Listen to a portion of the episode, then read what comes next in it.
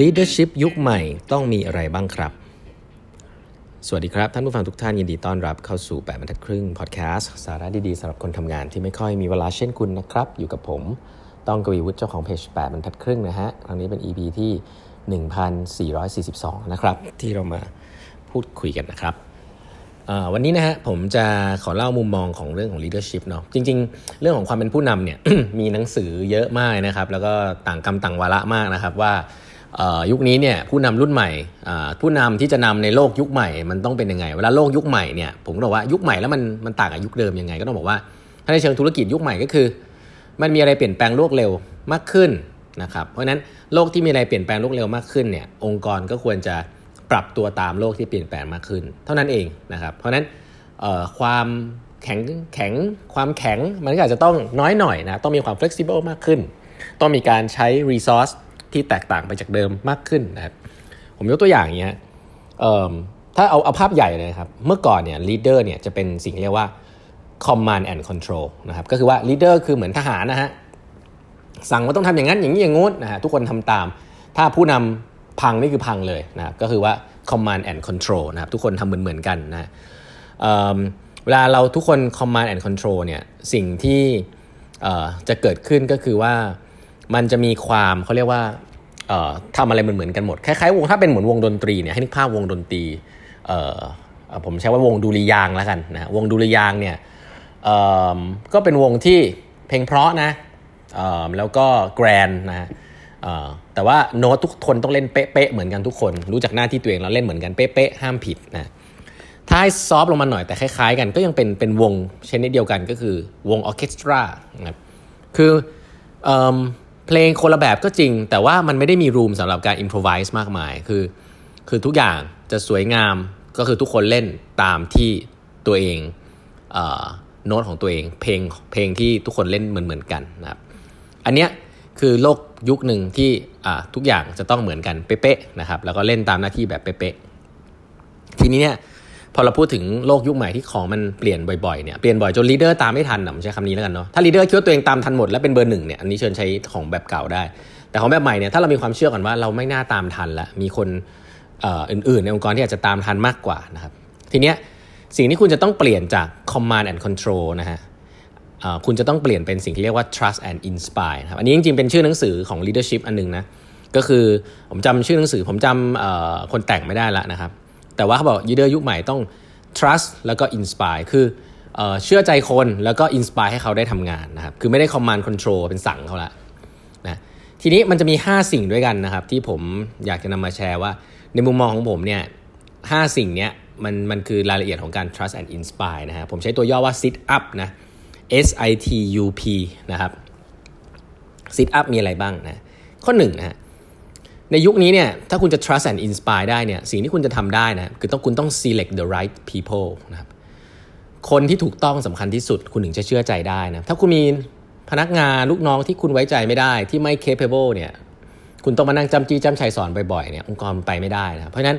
leader ต้องกล้าเลือกคนที่ถูกต้องนะคนที่ capable แล้วก็ทำให้ทำพาองค์กรไปอยู่อีกระดับหนึ่งได้ อันนั้นคืออย่างแรกเลยนะครับ capable แล้วก็ต้องเป็นคนดีด้วยนะ แต่ว่าองค์กรมันไปได้ไกลเท่านั้นนะฮะเท่าความสามารถของคน เพราะฉะนั้น leader ต้องกล้าเลือกกล้าตัดนะครับเลือกคนที่ถูก แล้วก็ตัดคนที่ไม่ถูกออกจากองค์กร อันนี้คืออันแรกนะนี่คือ select the right people สำคัญมากนะครับ คนเราเนี่ยจริงๆ เปลี่ยนได้นะฮะแต่ว่าไม่ได้เปลี่ยนกันได้ง่าย ๆ ในยุคนี้เนี่ยที่ที่เขาเรียกว่า resource มัน abundant เนี่ยกระบวนการในการเลือกสรรคนเนี่ยสำคัญมากๆนะครับ คุณต้องได้คนที่ถูกต้องเข้ามาอยู่ใน position ที่ถูกต้อง แล้วองค์กรถึงจะไปข้างหน้าได้ ถ้าคุณต้องมาติดอยู่กับว่า คนนี้คุณไว้ใจไม่ได้ คุณรู้สึกว่าเขาทำไม่ได้ แล้วคุณต้องมานั่งจำจี้จำชัยอะคุณ trust เขาไม่ได้เนี่ยงานมันจะไปต่อไม่ได้ครับมันจะมาเหนื่อยอะไรกันในองค์กรเยอะแทนที่จะเอาเวลาไปสู้คนข้างนอกเนี่ยการมาสู้กันเองนะครับอันนี้สำคัญมากข้อหนึ่ง select the right per people นะนี่อันแรก ข้อ 2 นะฮะ identify vision หรือ OKR ก็ได้นะครับ คือเราต้อง เมื่อคุณได้คนที่ถูกต้องขึ้นมาแล้ว แต่คนที่ถูกต้องเนี่ยเขาจะต้องการรู้ว่าวิชั่นขององค์กรเป็นยังไง ไม่ต้องบอกให้เขาทำอะไรนะแค่บอกว่าเราจะไปไหนกันนะฮะแล้วเป้าหมายเราคืออะไรนะอันนี้สำคัญมากมีคนแล้วนะครับก็ต้อง identify vision และ OKR ให้ชัดประมาณหนึ่งครับว่า ปีนี้ปีหน้าปีถัดไป เราจะมีวิชั่นประมาณไหนกันอันข้อ 1 select the right people ข้อ identify vision OKR นะครับ ข้อ3ฮะเมื่อคุณมีคนที่ถูกต้องและคนเหล่านั้นเนี่ยเขารู้แล้วว่าคุณจะไปที่ไหนเนี่ยข้อ3เนี่ยจริง ๆ ง่ายที่สุดและยากที่สุดในเวลาเดียวกันข้อ 3 คือ trust their judgment ครับคือเมื่อคนคนนึงรู้แล้วว่าคุณจะไปไหนเนี่ยคุณต้องมีความเชื่อว่าเขาจะพยายามตัดสินใจทุกอย่างให้ไปทางนั้นได้ดีที่สุด ให้เชื่อใจเขาก่อนนะครับเชื่อได้เชื่อไม่ได้ไม่รู้แหละ แต่เชื่อไว้ก่อน เชื่อไว้ก่อน ให้เขา proof proof ว่าเขาให้เขา proof ว่าเราผิดอะคือเราเราเชื่อก่อนมันจะมีสังคมอีกสังคมนี้เขาเรียกว่า เขาจะต้อง proof ตัวเองว่าเขาทำได้ แต่จริง ๆ ไม่ใช่ครับ trust เนี่ยให้ไปก่อนก็ได้นะครับ proof ตัวเองให้เขาทำได้ แล้วบางทีเราอาจจะผิดบ้างไม่เป็นไรนะถ้าเรามีคนที่ถูกต้องเนี่ยให้เชื่อใจเขาก่อน เพราะคนหลาย ๆ คนที่ถูกต้องที่เราพูดถึงในยุคนี้เนี่ยเขาเข้ามาเขาอยากจะทำงาน เขาไม่ได้ต้องการจะมา report นายตลอด เขาต้องการจะทำงานเขาที่มี impact กับลูกค้า impact กับสิ่งแวดล้อม impact กับสภาพ community ต่างๆ เขาไม่ได้ต้องการจะมานั่ง report หัวหน้านะครับแล้วก็หรือว่า please หัวหน้า เพราะฉะนั้นแล้วเนี่ย ให้ trust their judgment ให้เขาได้ตัดสินใจ หรือใช้คำว่า empower อะไรแบบเนี้ยนี่ข้อ 3 นะ ตัว T นะ SIT ละ S I T นะข้อ 4 เนี่ย อันนี้หน้าที่ leader ยุคนี้นะครับ คือ unblock bureaucrat ครับ unblock bureaucrat หมายถึงว่าคุณไปซ่อมกระบวนการในองค์กรที่มันทำให้คนทำงานทำงานไม่ได้นะครับยกตัวอย่างอย่าง process ที่มันเป็นกระดาษมากๆนะ process admin ต่างๆนะ procurement ต่างๆทำให้มันถูกต้องใช่ แต่ทำให้มันง่ายสำหรับคนทำงานได้ไหมนะครับสิ่งเหล่านี้เนี่ย คนที่เป็น leader เนี่ยถ้าคุณไม่ลงมาทำอะมันจะไม่แก้นะครับคุณต้องให้ direction ชัดเจนว่าไอ้เรื่องพวกนี้เป็นเรื่องที่ต้องมีความมีการแก้ไข แล้วก็บอกให้คนไปแก้ไขนะครับเพราะไม่งั้นสิ่งเหล่านี้มันก็จะเพิ่มขึ้นเรื่อยๆเนาะเมื่อองค์กรใหญ่ขึ้นเนี่ยมันก็จะ creeping เข้ามาเยอะๆนะครับกระบวนการต่างๆที่ไม่จำเป็นนะครับ กระบวนการที่เอาให้คนภายในง่าย แต่คนทำงานจริง ๆ หรือลูกค้าเนี่ยยาก สิ่งเหล่านี้ไป unblock ให้หมดนะครับหรือว่าแม้แต่การที่คุณจะต้องไปพูดคุยกับคนที่กับ partner ข้างนอก หรือกับหัวหน้าหัวหน้าคุณนะครับ สิ่งเหล่านี้เนี่ย ไปคุยมาให้ครบนะฮะ คุณเป็น middle management เป็น top management คุณเป็นหน้าที่ของคุณครึ่งหนึ่งคือการ unblock bureaucrat ให้พนักงานคุณทำงานง่ายนะครับ สิ่งเหล่านี้เนี่ย ถ้า middle management คุยกันเองไม่ได้นะครับ top management คุยกันเองไม่ได้ unblock สิ่งเหล่านี้ให้น้องๆไม่ได้เนี่ย อันเนี้ยเป็น leadership ที่ไม่ดีนะ leadership ที่ดีต้อง unblock bureaucrat ต่างๆ ได้นะครับในอำนาจหน้าที่ของตัวเอง แล้วก็พยายาม influence สิ่งเหล่านั้นของกับองค์กรว่า ปรับนั่นสิ ปรับนี่สิ เพื่อให้พนักงานทำงานได้ง่าย อันนี้คือข้อ4นะ unblock bureaucrat ข้อ5นะครับที่คุณควรจะทำบ่อยๆนะครับสำหรับทีมงานก็คือ provide feedback often นะครับตัว P นะคือคนที่เขาทำงานเนี่ยที่คุณบอกว่าคุณ trust เขาเนี่ยคุณให้เขาทำงานนะถูกต้องแล้วนะคุณไม่ต้องให้เขามา report การทำงานกับคุณบ่อยๆ เสียเวลานะครับแต่ว่าคุณควรจะให้ feedback เขาว่าคุณคิดยังไงกับงานเขาให้เป็น input เนาะเขาอาจจะเปลี่ยนหรือไม่เปลี่ยนไม่เป็นไรนะก็คุณเป็นหัวหน้าเขาอาจจะจริงจังหรือไม่จริงจังว่ากัน แต่ว่า คุณควรจะให้ feedback คนทำงานด้วยนะพนักงานที่ทำงานให้คุณนะอย่าลืมไปให้ feedback แล้วไปรับ feedback ด้วยว่าเออ คิดว่ามันดีหรือมันไม่ดียังไง ให้ความเห็น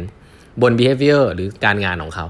คนทำงานที่ถูกต้องเนี่ยเขาชอบตัดสินใจเองก็จริงนะฮะแต่เขาจะชอบรับ input หรือ feedback จากหัวหน้าหรือจากคนรอบข้าง เพื่อเอามาปรับปรุงงานตัวเอง เพราะนั้นอย่าปล่อย trust แล้วหายไปเลยนะครับ ให้ follow up นะถามหา feedback ถามหาความก้าวหน้าอะไรต่างๆ ไม่ต้องบ่อยมากนะครับ แต่ว่าเรื่อง feedback เนี่ยเป็นเรื่องที่คุณต้องมี การที่คุณจะให้ feedback ใครได้เนี่ยคุณต้องสนใจงานเขาด้วยนะเพราะฉะนั้นแล้วมีความสนใจดูอยู่ห่างๆ ไม่ต้องไปยุ่งกับเขามาก แต่เมื่อต้องให้ feedback แล้วต้องให้นะครับการให้ feedback เนี่ยเป็นทักษะหลาย ๆ ครั้ง หัวหน้าก็จะให้ feedback แบบไม่เป็นคือคิดว่า feedback คือการด่าอะไรอย่างเงี้ยซึ่งอันนี้ก็ผิดนะคุณต้องไปเรียนวิธีการให้ feedback นะครับ feedback ที่ดีต้องมีการชมด้วยนะอย่าไปหาแต่จุดที่ผิดเนาะหลาย ๆ ครั้งในหัวหน้าเนี่ยติดเพื่อติเพื่อก่อตลอดเลยนะติเพื่อก่อคือ เฮ้ยฉันก็อยากหวังดีกับเธอฉันเลยพูดสิ่งที่ไม่ดี บอกจริง ๆ แล้วลูกน้องยุคนี้ต้องการกำลังใจนะฮะอะไรดีก็ช่วยบอกว่าดีซะหน่อยนะอะไรไม่ดีก็บอกได้เนาะแต่เฮ้ยฉันทำอะไรมีแต่ไม่ดีหรอนะฮะอันนี้น่าสนใจนะอย่าลืมคำชมเนี่ยจริงเป็นเครื่องมือของ management ที่ราคาถูกที่สุด แต่ถูกหลงลืมที่จะใช้มากที่สุดนะครับอย่าลืมว่า appreciation เป็นเครื่องมือที่สำคัญนะครับ เพราะฉะนั้น 5 อย่าง trust and inspire นะฮะ sit up select the right people identify vision trust their judgment unblock bureaucrats provide feedback often นะครับ อันนี้คือ 5 อย่างที่ฝากไว้สำหรับใครที่อยากจะขึ้นมาเป็นหัวหน้าทีมนะครับ อันนี้คือโลกยุคนี้ต้องการหัวหน้าแบบนี้นะฮะ วันนี้เวลาหมดแล้วนะครับ ฝากกด subscribe แปมพัดครึ่ง podcast นะฮะ แล้วพบกันใหม่พรุ่งนี้นะครับ สวัสดีครับ